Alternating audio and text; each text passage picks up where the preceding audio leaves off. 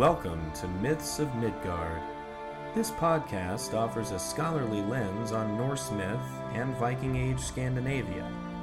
We'll discuss source materials like the Eddas, sagas, poetry, and more, making them accessible to all, from scholars to modern pagans to curious minds. Join us in unraveling the tales of gods, giants, and heroes. Man your oars and let's set sail.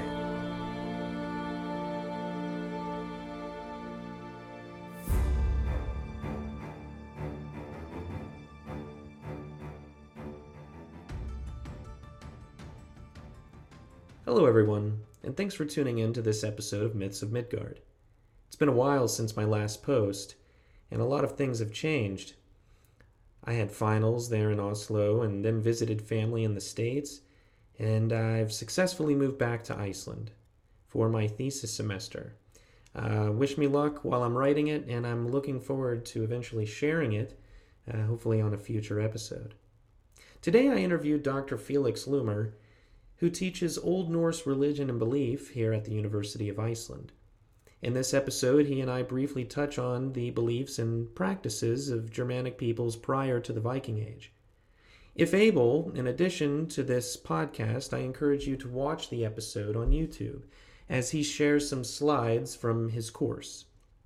As a disclaimer, though, there are images of deceased people uh, on the slides, so if that makes you uncomfortable, then the podcast is going to be preferable over the video.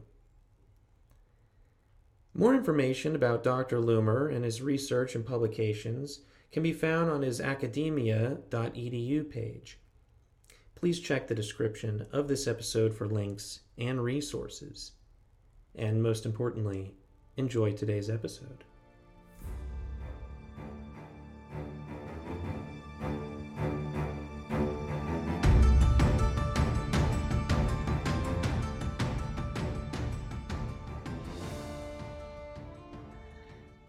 All right, awesome. Felix, thanks again for uh, allowing me to talk to you today.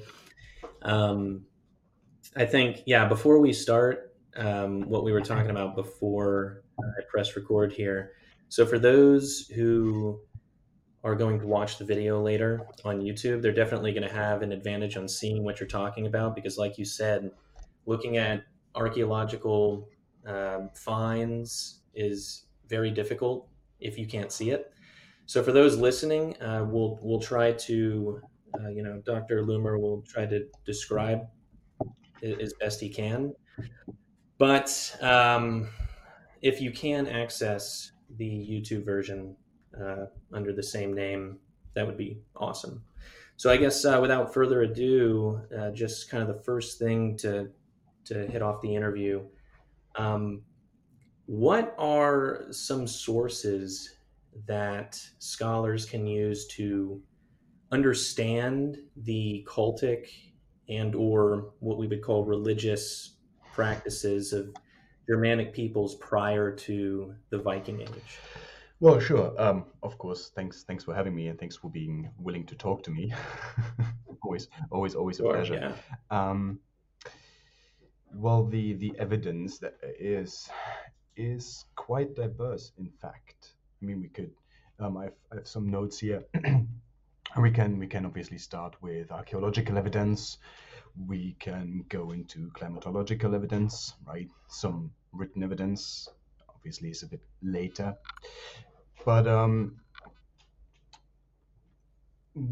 I'm I'm currently also teaching at the university a class on Old Nordic religion and belief, and one of the things that I try to make very clear is that what we think about being you know, however you want to call it, pre-Christian Scandinavian religion or you know old Nordic religion, what have you, it it does not necessarily start with the Viking Age, right? There's a considerable body of evidence that predates the Viking Age.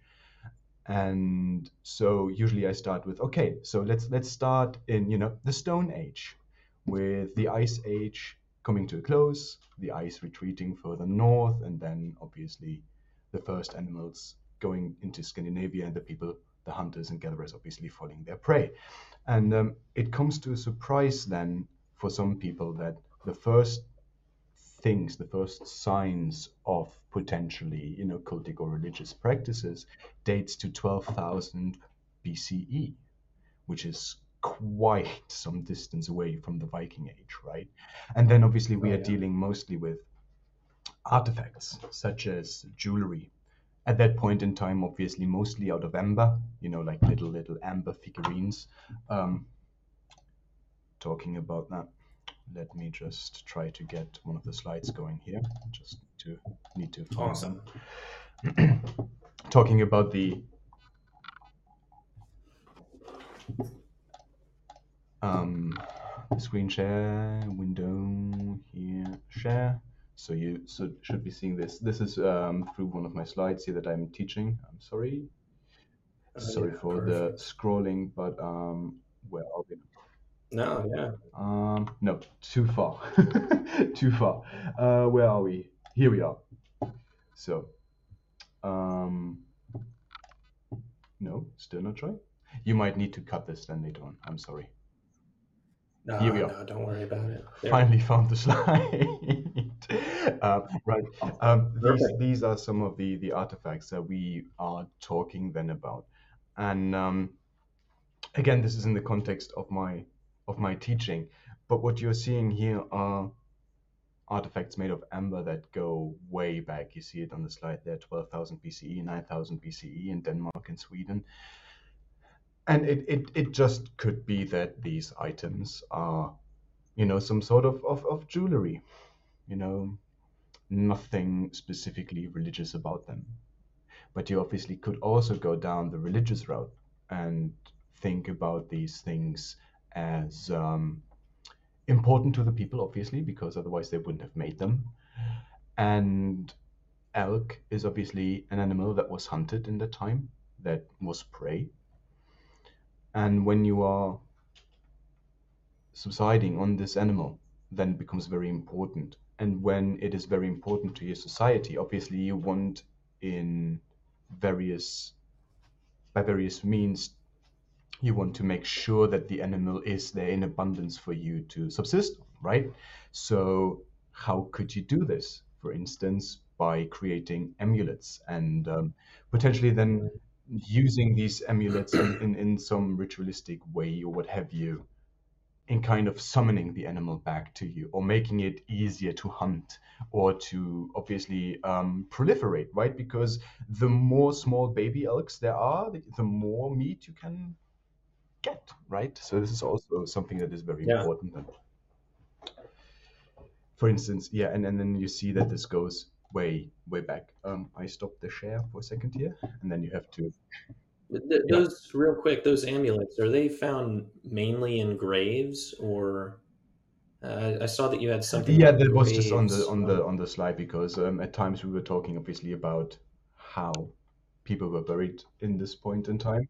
Um, mm-hmm. I don't know that they were found in a burial context. It might be but again, it is it is these findings they are now from from Scandinavia, but we have them also from France and the British Isles. Mm-hmm. So it is not something that is unique to Scandinavia, which is also something that is very interesting because it contextualizes what we are having, because a lot of the evidence is rather ambiguous I can um, later on when we are talking about rock carvings, for instance, I can I can show you some of the more ambiguous things that are going on.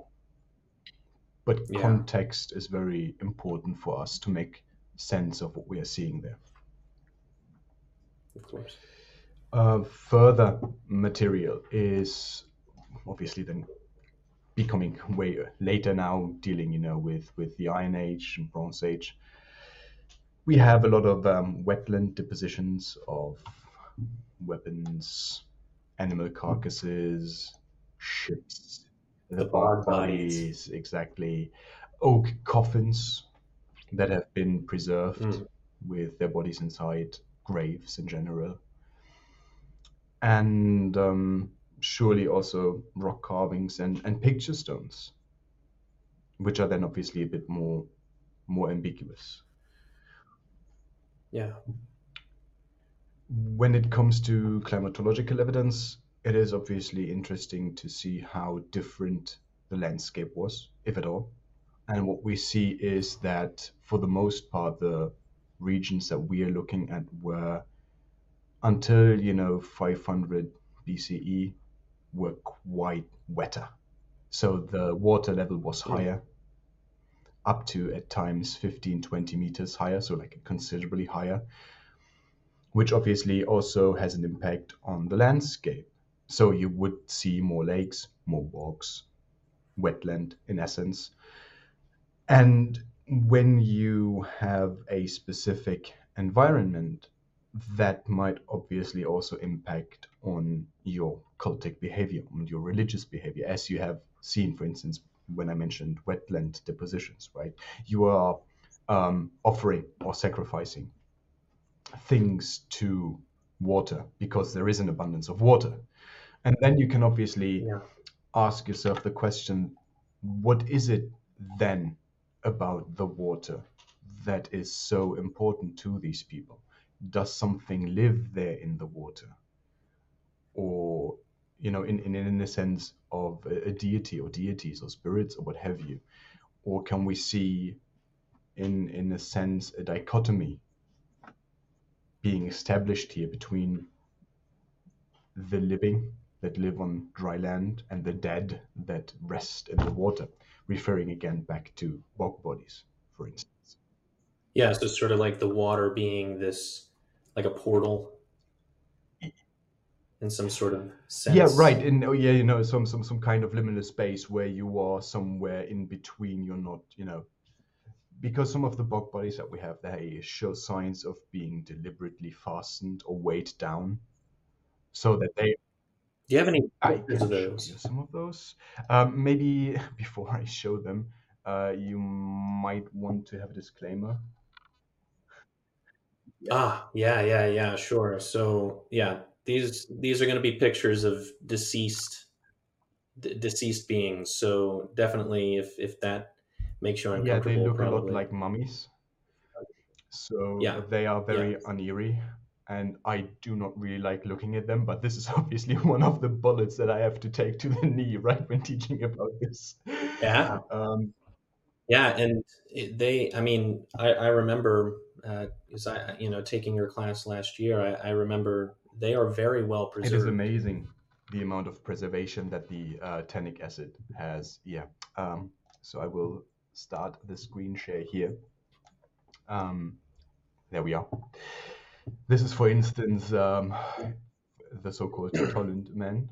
He is uh, was found in Tollund, which is in Jylland in Denmark, and um, you Mm. can see here um, his entrails being preserved, and that preservation is so good that we know what his last meal was. And if we go further down, here are some slides of when he was dug up initially. Right, you can you can see him here on the slides. Oh, yeah.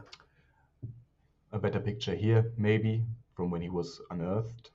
And what obviously for in these bog bodies now for us very interesting is this person did not die a natural death. He was killed. And he has a very prominent noose around his neck, which is also preserved. So hence we know that he was either hanged or you know garroted, strangled, however you want to call it. But um, since since the rope is still quite considerably, I think you can see it here, quite good. Um, Oh, yeah. he might be hanged or, or hung. I don't know what you prefer. And um, Yeah. I mean, you can still see his yeah, facial it hair. is. Yeah, you can it? still see his facial hair. It is. It is amazing the amount of preservation. Um, maybe you can see it here a bit. Here, you can still. Yeah, in this Yes, position that he's in. It is very remarkable. Also, you see here very good the preservation, right, with his skin still, the leather cap. Quite Yeah. amazing. And um, when, when obviously when you see this is now 100 AD or CE, no, it's BC, sorry. Um, Mhm. Mhm. and you have people that are hung, clearly, deliberately killed. and that are then deposited into a bog. It makes you wonder as to why would this have been done? and you can come up with some ideas, right? Well, it could be a murder victim uh, that was then, you know, just hushed away in a bog somehow. It could be an accident, you know, bogs are very treacherous landscape, so people might just go missing in a bog. Not in this case, obviously, but but, Yeah. but still, you might find just people, you know, vanishing in bogs, or people being murdered and then again hushed away in bogs. In this instance, obviously, it seems to be two other options. Either we are dealing here with a person that was punished for a crime, so a criminal that was then executed, or if you're inclined to see this as something more religious, he might have been hmm. sacrificed. Yeah. Now, strangulation is something that we find in old Nordic religion with a particular deity, right? Odin and his self sacrifice.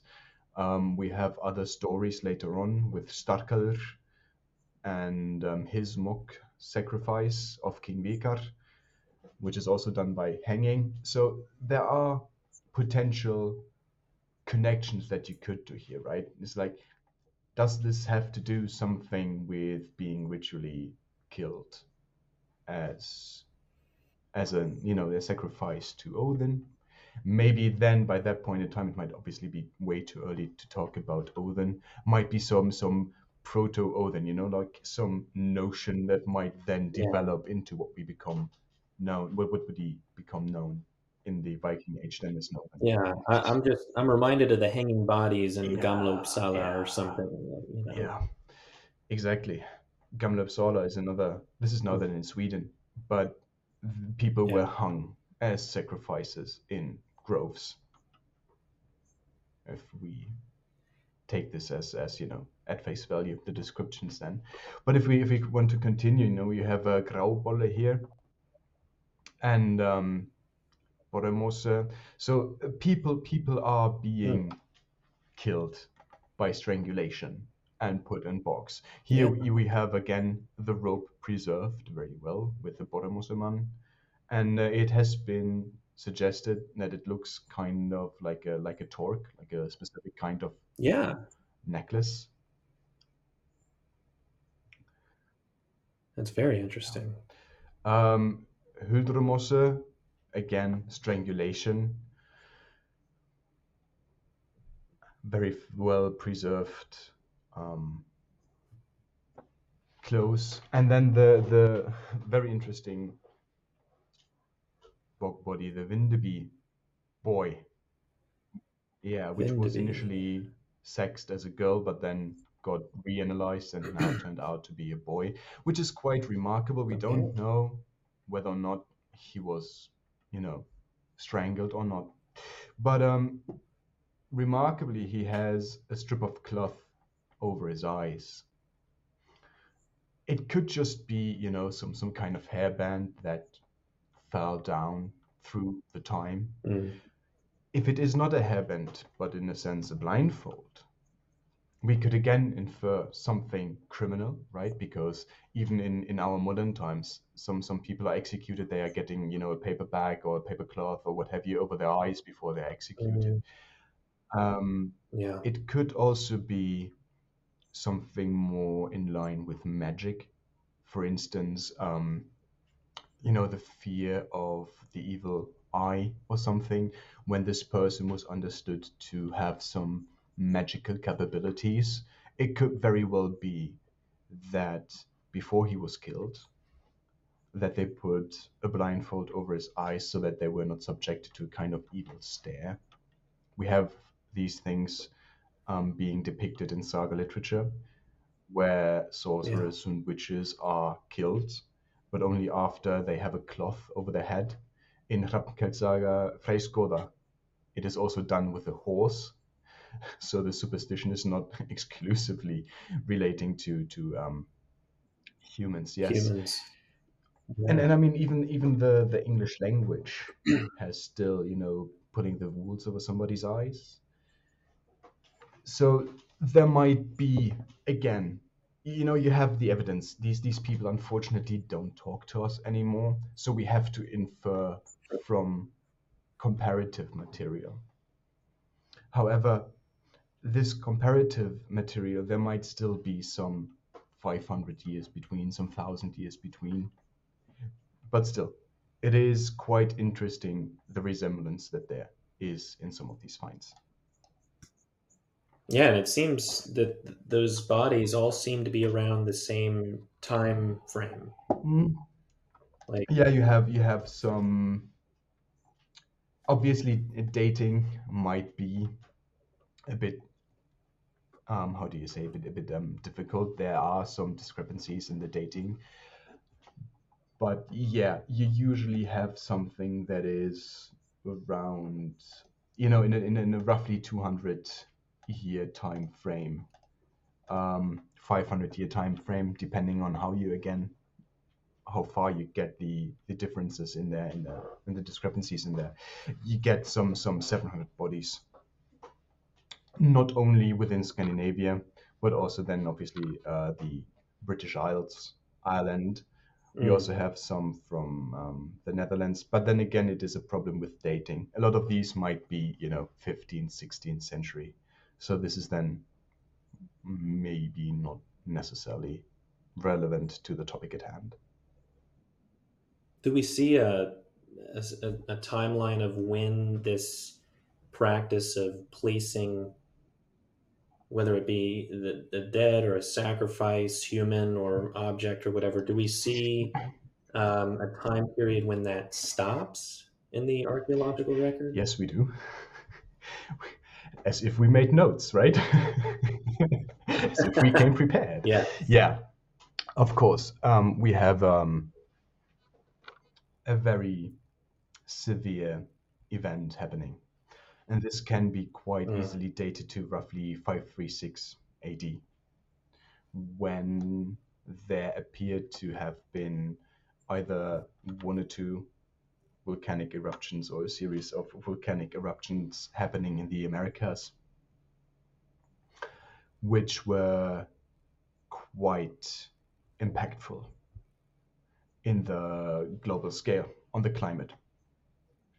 And then Mm. what we are seeing as a result of these volcanic eruptions is some kind of volcanic winter, something akin to a nuclear winter that you might think of. So, obviously, huge ash cloud that impedes the sunlight, layers of ash which make barren the soil, and obviously, as a consequence of the reduction of sunlight, temperatures are plummeting, which in turn leads to severe winters. Mm. And um, the scientific record is, is quite substantial. So we have a lot of ice core samples from Greenland and Antarctica that show the evidence of an acidic dust veil during this time period. We have uh, dendrochronological evidence, um, tree data. Let's let's call let's call it tree Yeah. data, um, which we have from Ireland, Sweden, Finland, Siberia, you name it, which indicate that trees in this period show minimal growth. So something must Mhm. have impacted their growth. Um, historical accounts, we have some Irish annals that are mentioning that there are hardly any crops and that there is a shortage, a severe so- a shortage of bread in the years 536 to 539 AD. We have Procopius of Caesarea who is mentioning a thick fog suffocating the sun. So obviously there is a lot of evidence that something severe happened that impacted the climate. Yeah, from several different regions and Yes. cultures, there is Exactly. consensus. And um, we also have it obviously in Norse mythology. Um, Tell, tell us about, that. Yeah, Let's so um, some some of your listeners might be already familiar with Old Norse mythology to to a large extent, and might have heard of a term called Fimbulvetur, which is depending on what sources you consult, either in Vafthrûdnismál, it is used for Ragnarök, so you know the end of the gods, or in Gylfaginning, so with Snorri Sturluson, it is used as a sort of precursory event which leads up to Ragnarök. And yeah. um, I mean, I have I have the section here. Then spoke Gangleri, What information is there to be given about Ragnarök? I have not heard tell of this before. And then Hár says, There are many important things to be told about it. First of all, that a winter will come called Fimbul winter.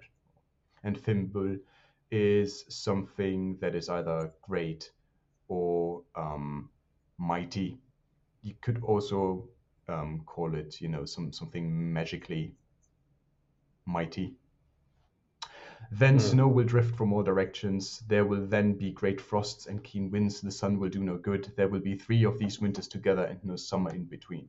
So we have a prolonged winter, no sun, hardly any, you know, again, infertility of the ground, a great tragedy all around. And obviously, if you're reading this, it reminds you of such a catastrophic event as took place in 536 AD.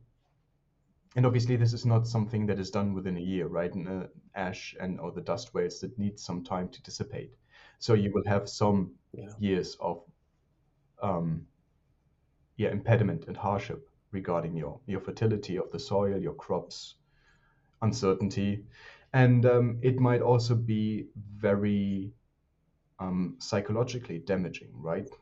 Because up to that point, the evidence that we are having shows clearly that old Nordic religions or systems of beliefs, as another topic, how you want to phrase it, um, were yeah. obviously bound to the nature, right? We had it. You, you are outside, you are depositing in wetlands, so lakes are revisited time and again. The nature plays an important part. The sun is very important. And then, seemingly for you, out of the blue, this all goes away, right? So the sun doesn't work anymore. Fertility, the nature, doesn't work anymore. So it is a hugely impactful, hugely impactful, psychologically, religiously, and obviously climatologically, socially, you, you name it. It impacts all all facets mm-hmm. of life.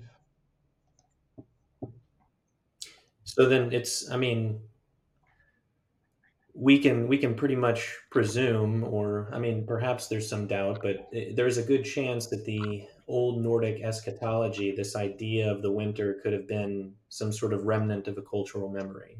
Certainly, because um, something like this you will remember, and this is not something that yeah. will be forgotten in a lifetime. You will be telling stories about this time and again, because again, this is such a such a huge event and um, it is also something that, apart from obviously all the archaeological evidence and the one part in Gylfaginning that I just um, mentioned, that we also see elsewhere, right?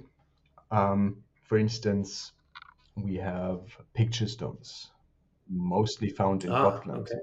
And we have um, the earliest type, which is roughly dated to say 400 to 600, you know, AD, CE, you know, it's like give or take, in which you have a sun symbol, which is very prominent on some of these stones. Could you could you pull some of these up? Yeah, of course. Even if it even if it yeah, takes a second, yeah, it's absolutely.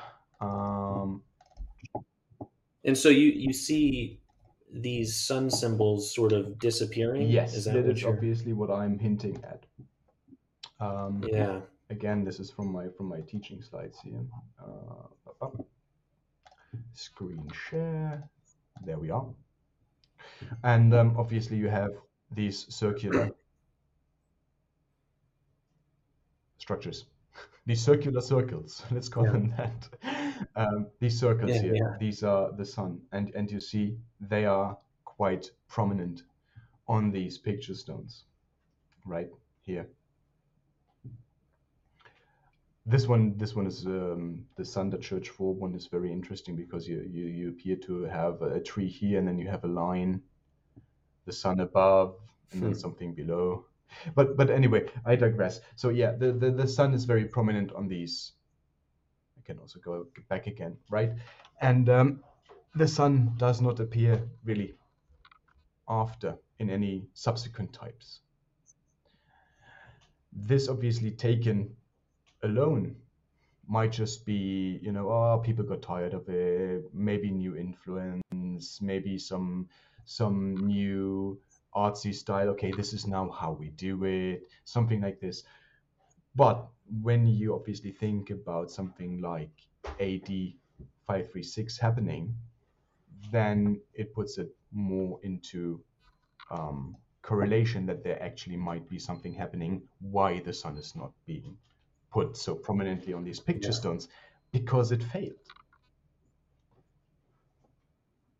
And you mentioned that during this time, maybe mythologically, we could assume a shift in what deities played in, in importance, like this, you know, this connection to the land and landscapes, and maybe old deities, uh, Nerthus, and all of these that played some sort of importance with the landscape. And now all of a sudden, people are going inside.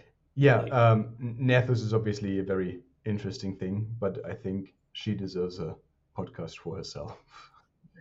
Yeah, we can have you back in the future. well, okay, sure, sure, I'll, I'll take it. Talking yeah. about Nerthus, um, but but yeah. Anyway, um, to to go back to this, sure, you can suggest that this event, the dust veil or the volcanic eruptions, the nuclear winter, however you want to phrase it, is way more impactful on Old Nordic religion and belief than the advent of Christianity is.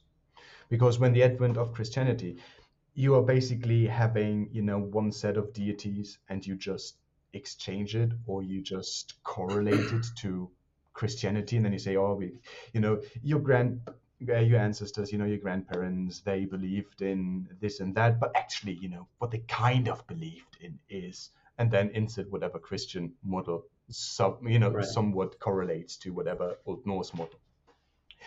But here, what we are seeing is that basically the landscape, in essence, is given up.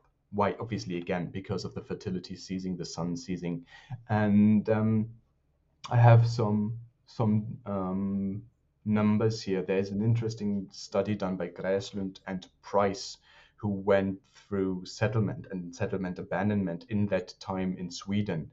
And um, it is just it is just catastrophic what is happening here. Some some numbers in Uppland. So we are dealing with central eastern parts of Sweden, Uppland. 75% of, of farms are being abandoned. Öland, which is um, you have Gotland, which is an island, and Öland is also a small island closer to mainland Sweden, a bit southern. Right. Um, 1,300 farms. On Gotland, 1,900 farms. In Rogaland, the region of Norway, um, 180 out of 440 settlements abandoned, which is roughly 41%. So you see that there is an, a social upheaval. People cannot sustain their farms anymore. So what they are, what are they doing? Obviously, some of them might die, as unfortunate as it is. But those that survive, obviously, they huddle together. They congregate. Mm. And where do they congregate to?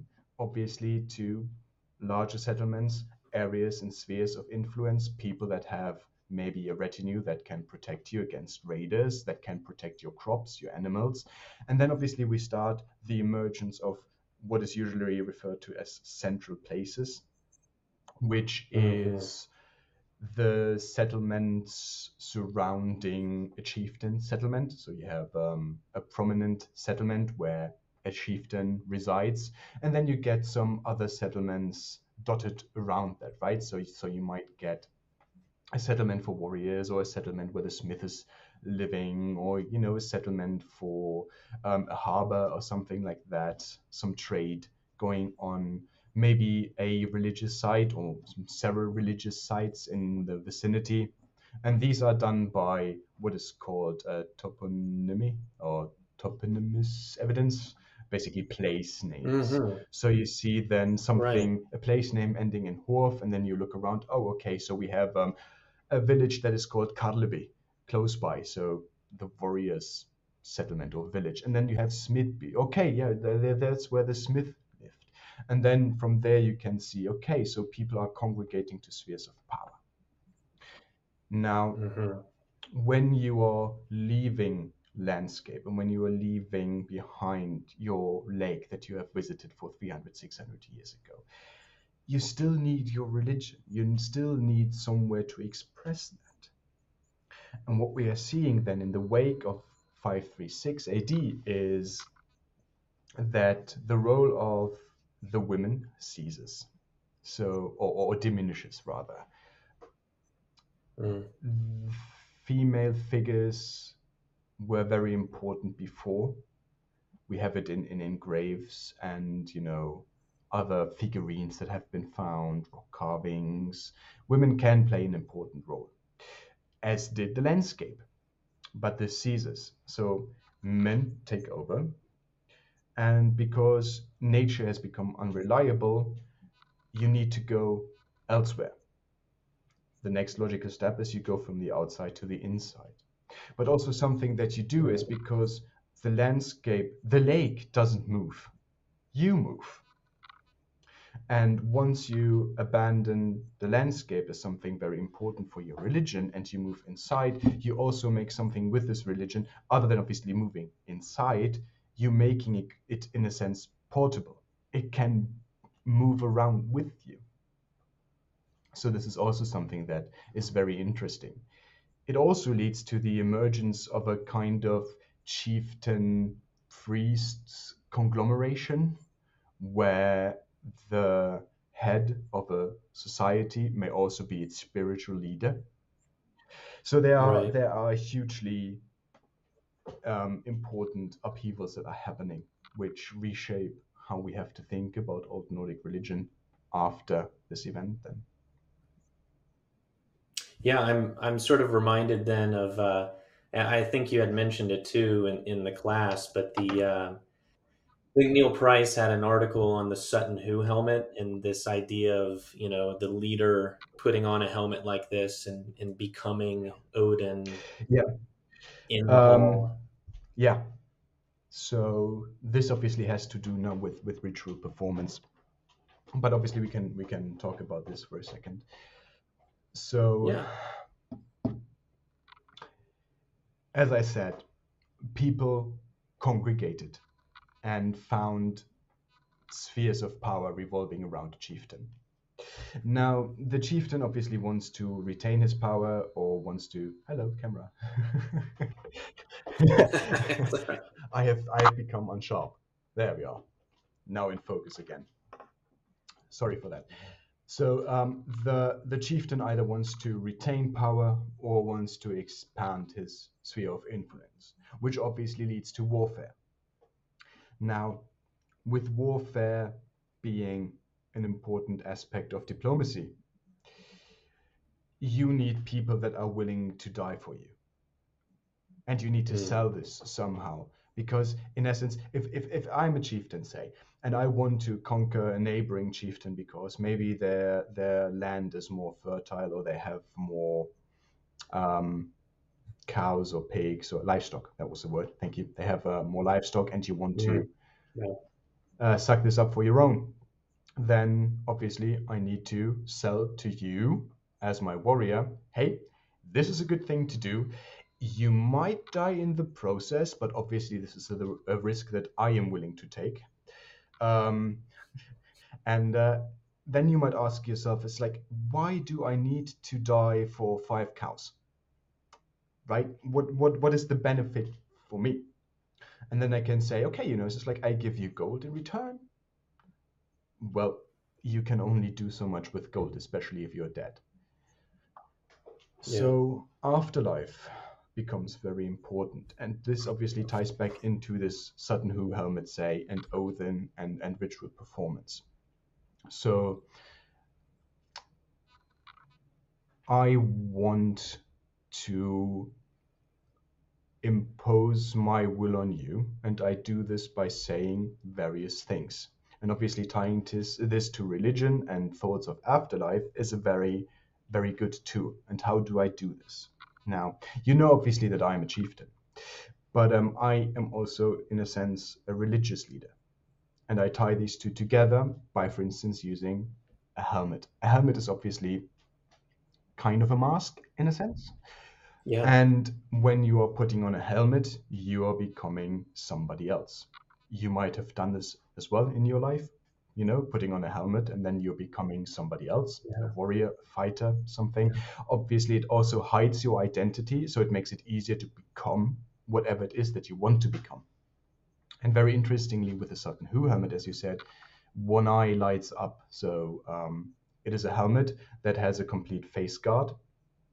So it only shows like your both both of your eyes, and on one of the eyes, it has some um, stones or evidence of stones behind it, which in fire or in light would light up. So you have, would have one dark eye and one lit up eye, which obviously ties nicely Incredible. into Odin.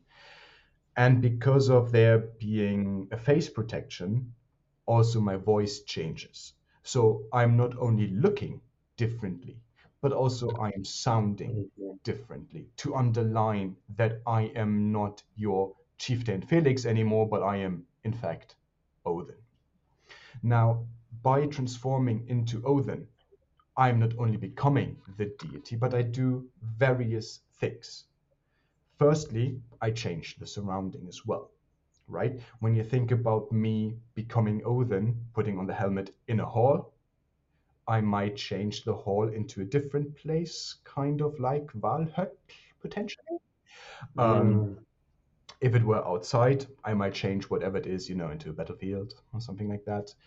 I change you. You are a warrior, but you are then the warrior of Odin, right? You might become an Ein, an, an Einherji, right? So Yeah. what I then do is I take you and transform you as well. But I don't only do this, but because the notion is that Einherjar are already dead, they have already died, I basically say, it's like, look, you don't have to fear anything. You don't have to fear death because you are already dead. You are already Yeah. an Einherji. And obviously, if you're not afraid of death, you might find it easier to, to, to fight and actually be more proficient on the battlefield. Because again, what do you have to lose? You have lost your life already. So you don't have to lose that anymore. So you're Yeah. basically taking away one of the greatest fears. You're sapping this, you know, you're, you're nipping this right in the butt. And um, this is a very, very powerful tool. Wow.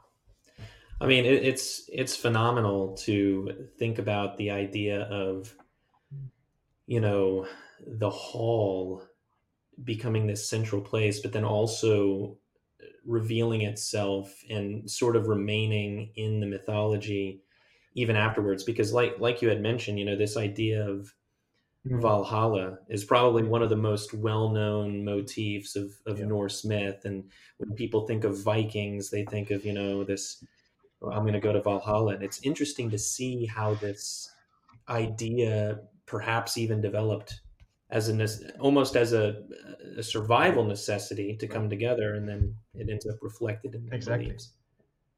But also, i- again, the, the prominence of Valhalla now might be simply due to the um, the written sources, the written evidence that has come down to us, and obviously the people that wrote that and the people that preserved it, because a lot of the the Mhm. evidence that we're having is skaldic poetry. So regarding Valhalla, right? Um, so so there is Yeah. obviously an emphasis by chieftains, by skalds, to preserve that kind of knowledge because they are both Absolutely. both both in, in in essence are profiting from it so our sources might be skewed towards this because this is the most prominent uh, social class in a sense that is prolific uh, proficient prolific pro, prolif- how do you say Yeah, yeah. prolific It's thank you that was the word it is prolific and um, there's also a great um, how can you say incentive to preserve this knowledge and to Mhm. distribute this knowledge so our sources might be skewed towards this right because um, Right. you because that's, what's left. Exactly. We don't know what you know a 10th century Danish farmer thought. Yeah, that is obviously one of the great tragedies. And, but yeah, it is very interesting what these people were, were capable of doing as they saw that their their previous ways, in a sense, failed. Quite remarkable. I guess I guess that leads me to sort of the sort of the final thing I wanted to, to ask you. I mean, and really this is just yeah. open ended, but just talking about common misconceptions about Norse myth and like how you as a as a scholar in, in the field of old Nordic belief, like based on your research or, or people that you've talked to, you know, how does the scholarly view differ from maybe the common misconceptions? So I've, I've noted down two points that I would like to address.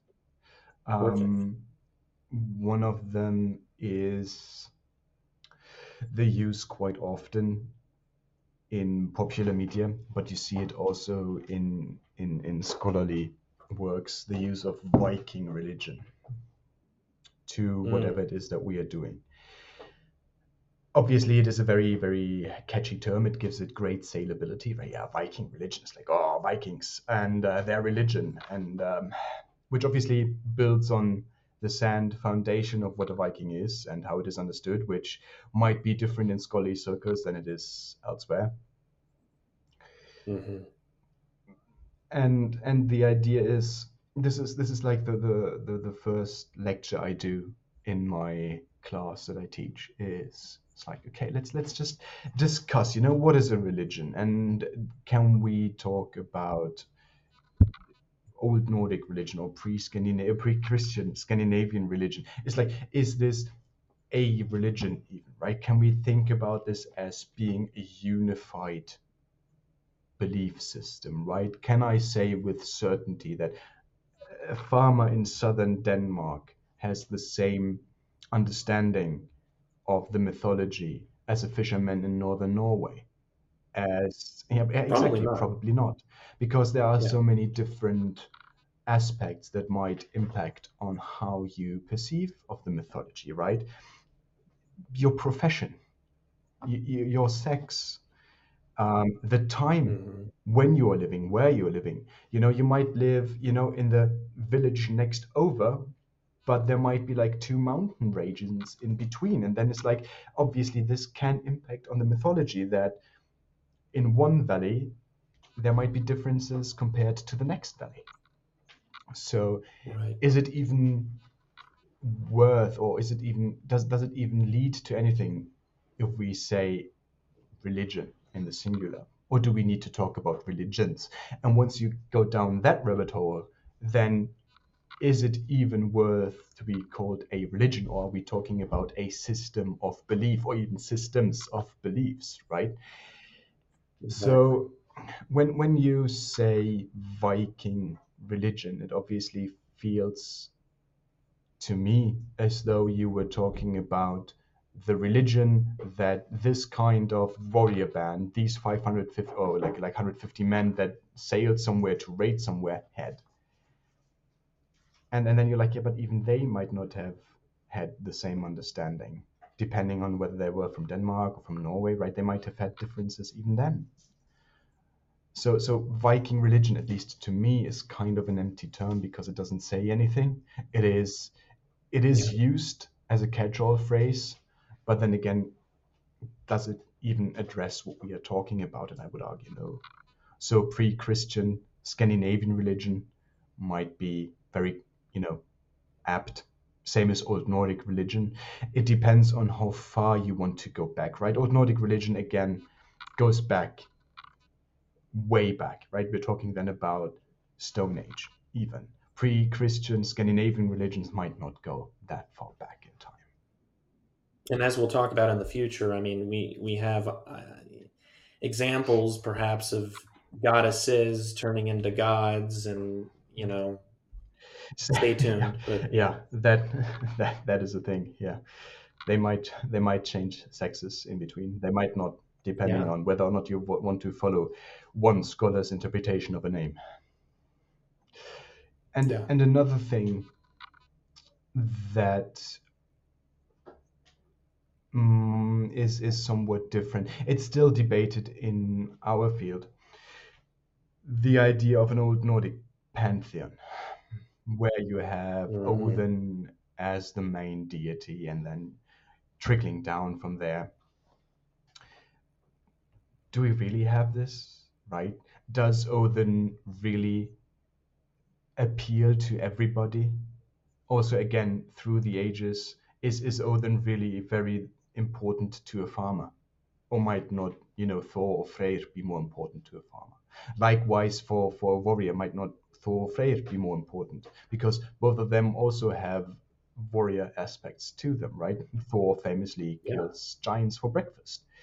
Um, this is something that came up, you know, in the in the 1700s, for instance, with um, who was it? Uh, Arngrímur Jonsson and his Crymogaea, and then Finnur Magnusson, obviously, some centuries later. The correlation between Nordic and classical Greek or classical Roman, depending on how you want to phrase it, um, religions, and then the notion of okay, you know, Greek pantheon has is is there, and then obviously in the Norse we need to compare it because we are just as great as the classical religions. Of course, we are, um, and then you start to building, in a sense, a pantheon where there might not have been one. Granted, you obviously have Odin as a very important deity. But for who is it important? Again, for the chieftains and for the skalds. But these are also the people that preserve the written evidence for the most part. So, what I was talking about earlier with a skewed kind of perception. Yes, you might get Alföður, right? The All Father as a kenning for, for Odin. But then again, who applies these kenningar? The skalds, right? And for whom are they applying this? For a deity that they might find appealing The person employing them. as well, right? So, for instance, in in Sweden, Freyr is very important, arguably even more important than Odin.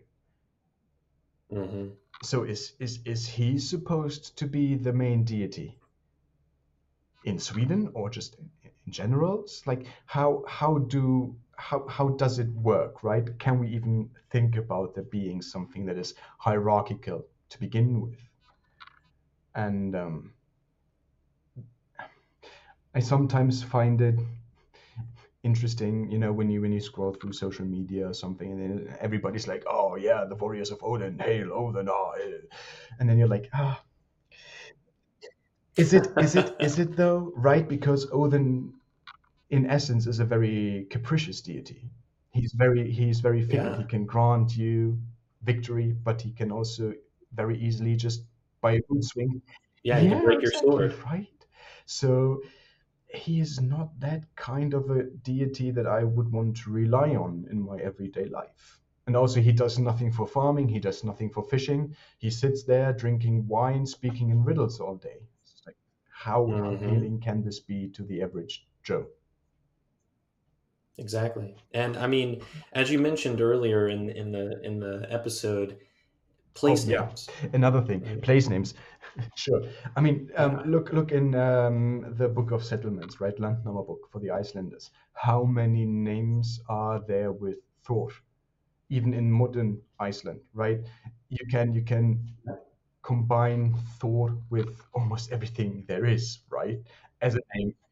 People Yeah. named Thor. You have know. Sæþór, Bergthor, um, Borgthor, Thor, and then obviously Thordís, right? You have also female names with this. Um, all the Thor place names that there are. For Odin, what do you have? Oh yeah, you have Odinse. Great. And then personal names? Well, you can have Odin. And then there is a very obscure Odin Kaur, which I've asked Icelanders, they have never Mhm. heard of this. So Yeah, I've only seen one. There was a baby that was named Odin that that I saw Yeah, like okay. last year, and that's the only person Uh, I've ever um, in, in in my in my um, not teaching job, I have a colleague whose name is Odin. But yeah, it is it is very interesting to see even now the prominence of, for instance, Thor. So at least at least in Iceland, Odin is not the main deity. Odin is not the guy. There's not one place name in Iceland that has anything to do with Odin. So again, who brings these myths over here to Iceland? Is it really Odin? But then where is he? Right, he cannot be that influential, at least in Iceland and then again in Sweden. You know, it, it, it is very interesting food for thought here to, to think about can we talk about one deity really being the main deity, the main guy for everybody? And then throughout the ages, very interesting to just, you know, ponder these things. Absolutely. Well, Felix, thank you so much for agreeing to be on here today. Thanks for having and, me. Yeah, all the information. It was great. Um, and for those of you listening, like if you have any questions uh, for Felix or anything that you want to hear in future episodes, please reach out and let me know. Also, just write me an email, message me. Yeah, yeah. I will. Uh, I'll actually, like I said, put some of your um, works in the uh, description oh yeah, I've section. written stuff. yeah, yeah, I've done that too. Yeah. Yeah, exactly. Well, yeah, thank thanks you for having me. It's always a pleasure talking to you.